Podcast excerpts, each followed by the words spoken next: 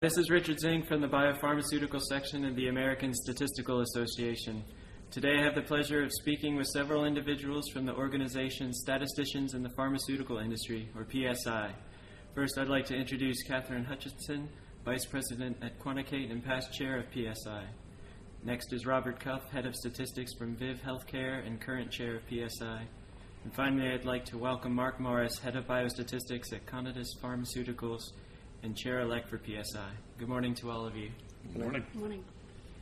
So, I found that sharing our statistical background is useful for fledgling statisticians just starting their careers. Let's start off by giving a brief summary of your educational and professional experience in statistics.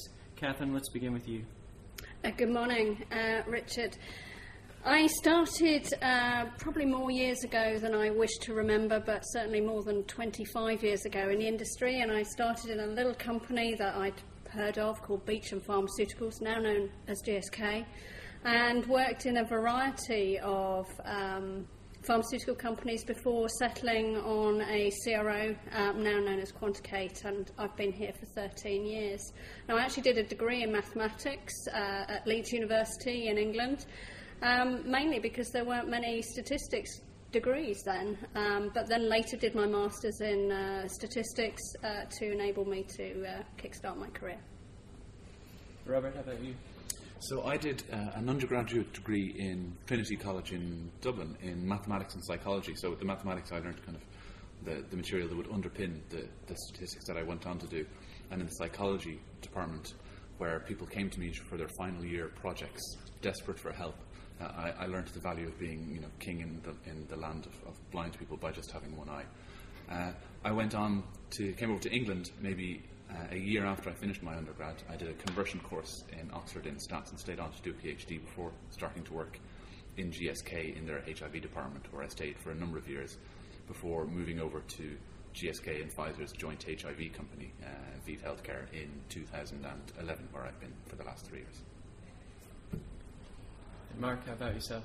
Good morning. Um, so I guess my, my, my history in, in, the pharmaceutical industry, I started at Pfizer uh, in 1998, and I was there go, working through it from a junior statistician um, up to more more senior roles until uh, Pfizer made the decision to exit uh, the UK, well, the Sandwich site in the UK. And then since then, I actually went. I'm currently working for a small biotech company uh, based in San Diego, uh, working basically out of the UK. Um, and previously, like, as, as, as Robert and Catherine, I had a strange route into statistics. I did my degree, you know, in statistics and operational research in Coventry University and then went on and did a master's in medical statistics at Leicester. Um, but before that, I actually had a career in sports coaching. Um, so I always get asked this question how do you go from there to stats? But uh, maybe that's for another day. Excellent. So, if one of you would uh, please provide some history and background on statisticians in the pharmaceutical industry. Uh, particularly why the organization is abbreviated PSI? Well, uh, PSI was started in 1977 um, by a few like minded statisticians who were working in what was then the fledgling pharmaceutical industry in the UK. And um, they decided to set up an organisation to basically formalise um, the fact they were meeting up and just discussing statistics uh, and issues in the industry. And um, when they were looking to set it up and uh, meeting up, they, they, they toyed around with, with statistics, pharmaceutical industry, and so they immediately came up with SPI, um, but they thought maybe that didn't have the right connotations. And then um, actually a colleague I, I work with at Syntex, uh, Mandy Reese, suddenly said, well, why don't we say PSI? Still be statisticians in the pharmaceutical industry, but it has the Greek symbol connotation um, because we work uh, with lots of formulae with Greek uh, symbols. PSI was formed.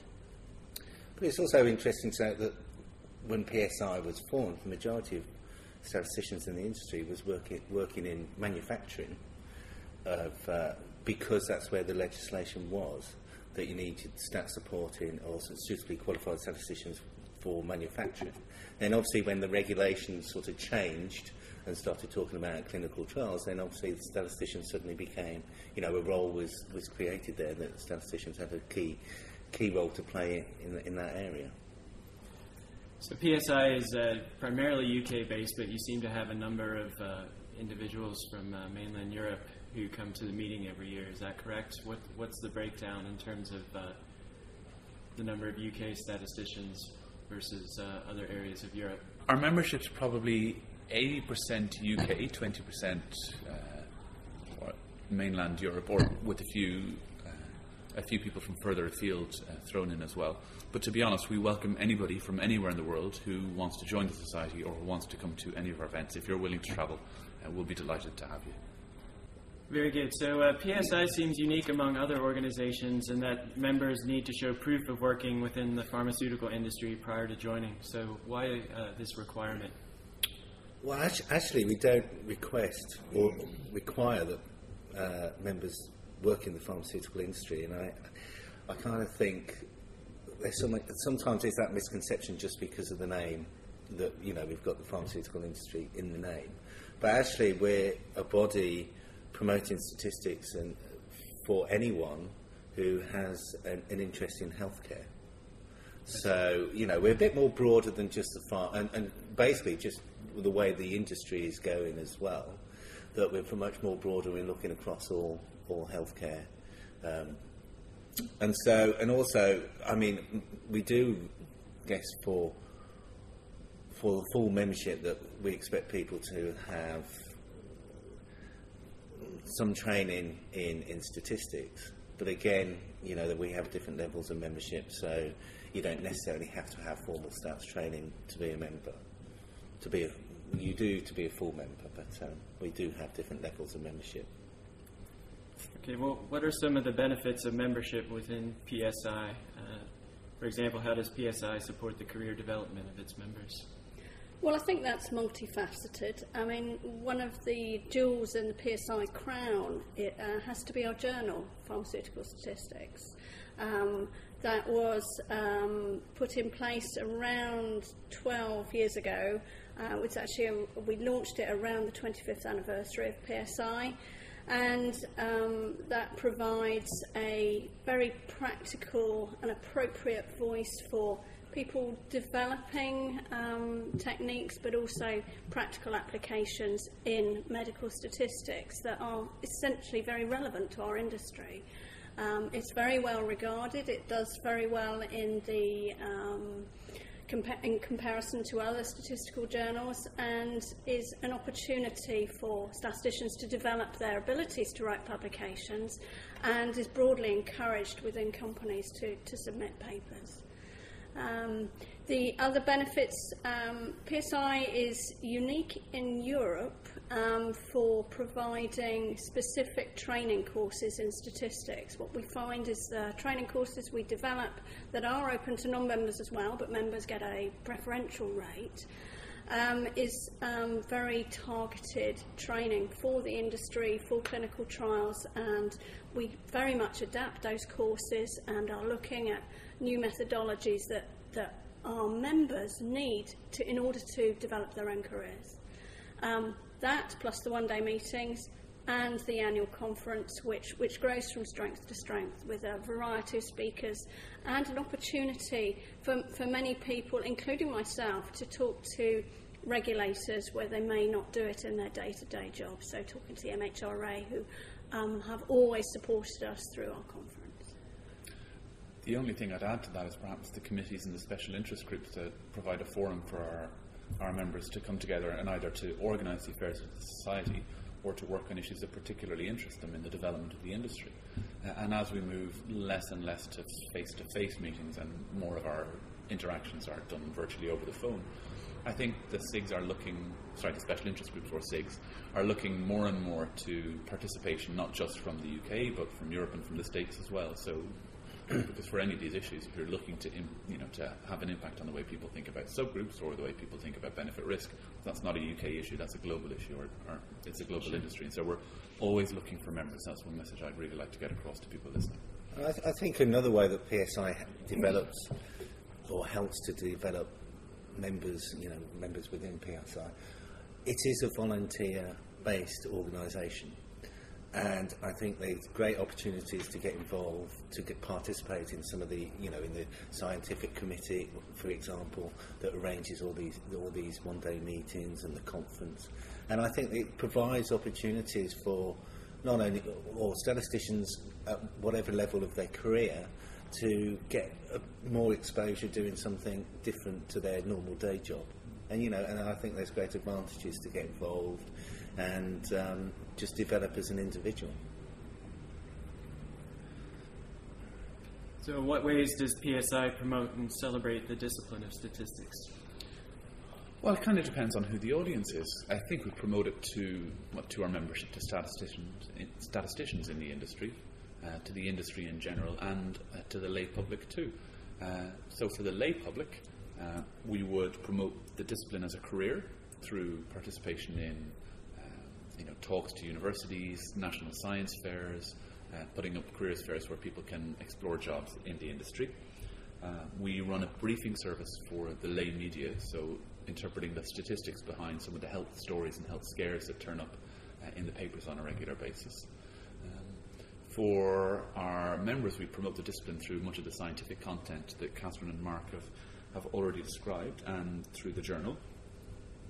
Uh, and for industry in general, I think we do two things. One of which is to is a, a one of which is a program that we're launching at the moment, which is an outreach to small pharma and to biotech. So large pharma is served by an army of statisticians, but sometimes these smaller companies don't necessarily have an awareness or the time to take full value of the benefit that stats can bring to their development programs, and it's too late to, to try and treat things once they've run a single arm study with not enough patients.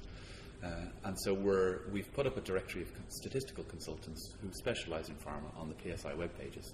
And we're also putting together a series of webinars that we will advertise to these small companies to promote the value of stats and, and to drive them to that directory of consultants and to the Royal Statistical Society's directory as well. And, the final thing we do to promote the value of stats is the uh, award that we give every year for uh, excellence in performing stats in, in the industry. It's a joint award that we run with the Royal Statistical Society and it looks at examples of work that either are particularly innovative or influential in the way they apply or communicate well understood statistical te- techniques in the industry. Uh, we're actually coming up to the deadline for awards this year. It's on May 23rd, so if anybody uh, has a piece of work that they're particularly proud of uh, from last year, there is still maybe just about time to submit an entry and to achieve fame uh, before the end of the year. Can you summarize some of the major differences in trying to uh, win approval for drugs or devices in Europe versus the United States? Well, from a statistics perspective, uh, one of the major differences is actually the number of statisticians in the FDA versus the European bodies.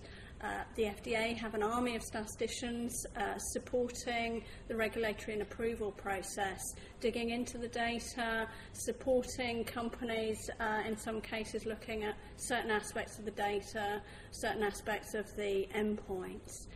In Europe, um, we have only very few statisticians working for the agencies, and they do an amazing job given uh, the, the, the, number of uh, reviews and submissions that are submitted to Europe.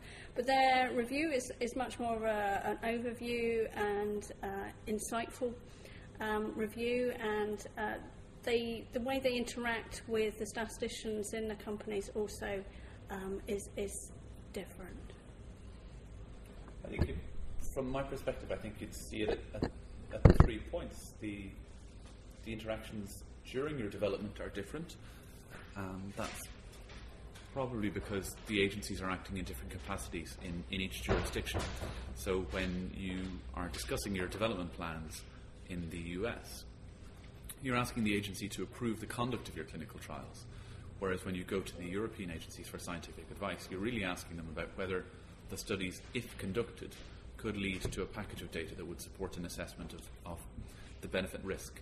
So that leads to some slightly different conversations in those early phases and perhaps more detailed uh, interaction with the FDA about your early, early studies.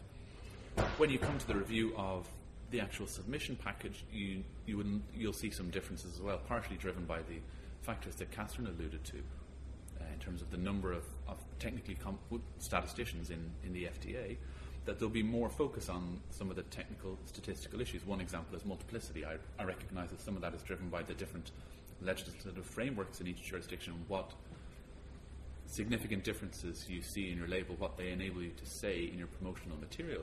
But you will note that in the US you'll get into more detail about the technical stats, where I think the assessment in Europe is more based on a holistic interdisciplinary uh, consideration of how the stats line up with the clinical pharmacology and the other experiments that you've done in your package. And then, of course, finally, once you get past all that, uh, the reimbursement environment is very, very different in, in the US and in Europe. Uh, I think in most European countries now there is an agency that's formally charged with assessing whether or not the drug will re- be reimbursed. So, not just whether it's acceptable to license it, but whether or not it provides incremental value over and above what's already available and whether that value is provided at well, a, price that's worth paying. Uh, and that pressure in Europe has increased over the last few years as the economic climate has changed and pushed governments further along that path.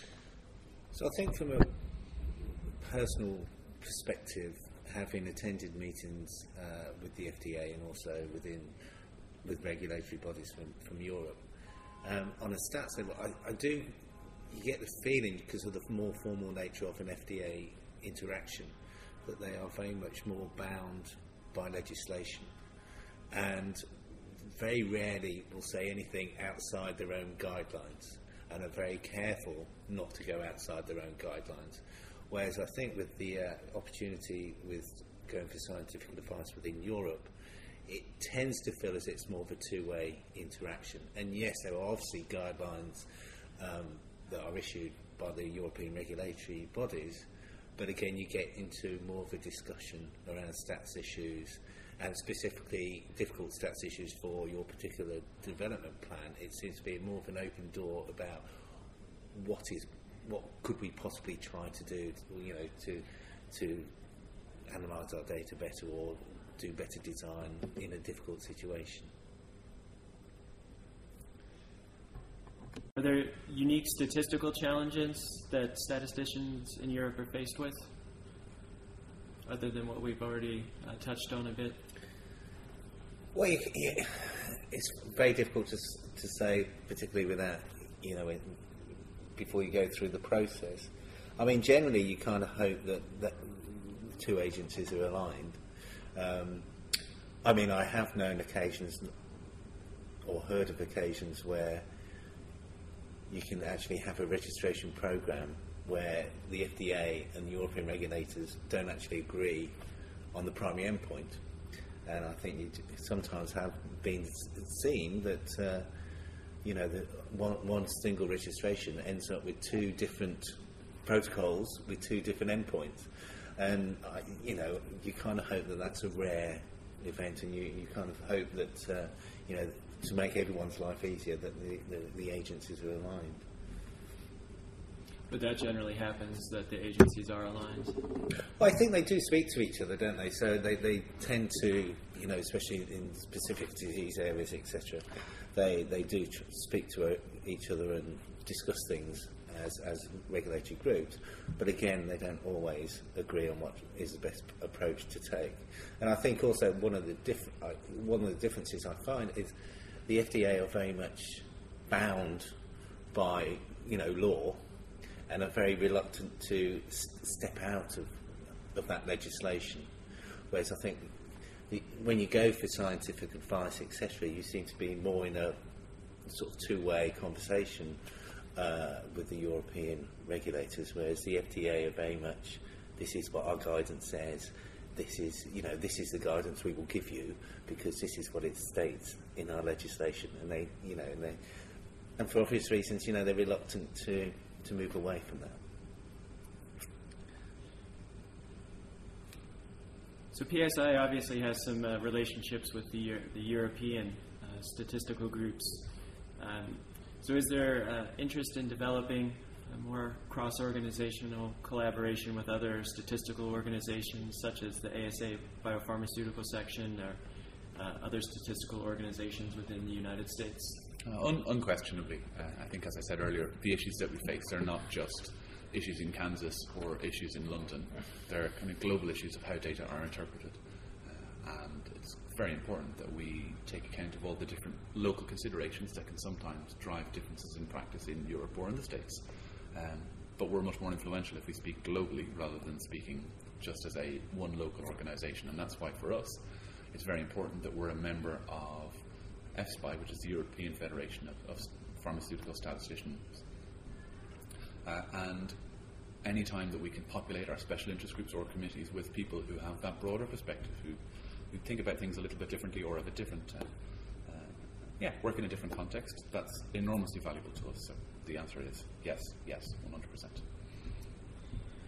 So, on a lighter note, last year's conference dinner uh, was an amazing affair. Everyone in formal dress and engaging in traditional Scottish dancing. Has the conference dinner always been so lively? I guess we'll find out tonight. To be honest, I can very rarely remember them. um, I think it's a key part of the conference is the networking and the social interactivity. I think it's always been seen, you, you know, especially in, in big pharma, you get you can be very stuck with your own organisation, and I think PSI and events such as a conference, such as the one-day meetings and all this, is an opportunity for statisticians of different companies to meet each other, you know, to find out how things are done in different companies, and, and, and, and I think it's a great learning process, and also it's a very small industry, and uh, people move around from you know companies to companies, and it's good to, and people enjoy the experience of, of coming to conference and catching up with a few old friends. So generally, we'll find out tonight. I, I don't know what your salsa dancing is, is like, but. Uh, I Catherine, Catherine's one who always enjoys the uh, conference dinners and, and the entertainment afterwards. Well, now that I don't have to do the after dinner speech, that's Robert's joy this year, then uh, I can enjoy the conference dinner. Do you know what? The after dinner speech is considerably less terrifying my first experience at conference. So when I first came in a couple of years ago, my then boss decided that it would be good for my profile and career development for me to participate in the Stage Hypnotists Act.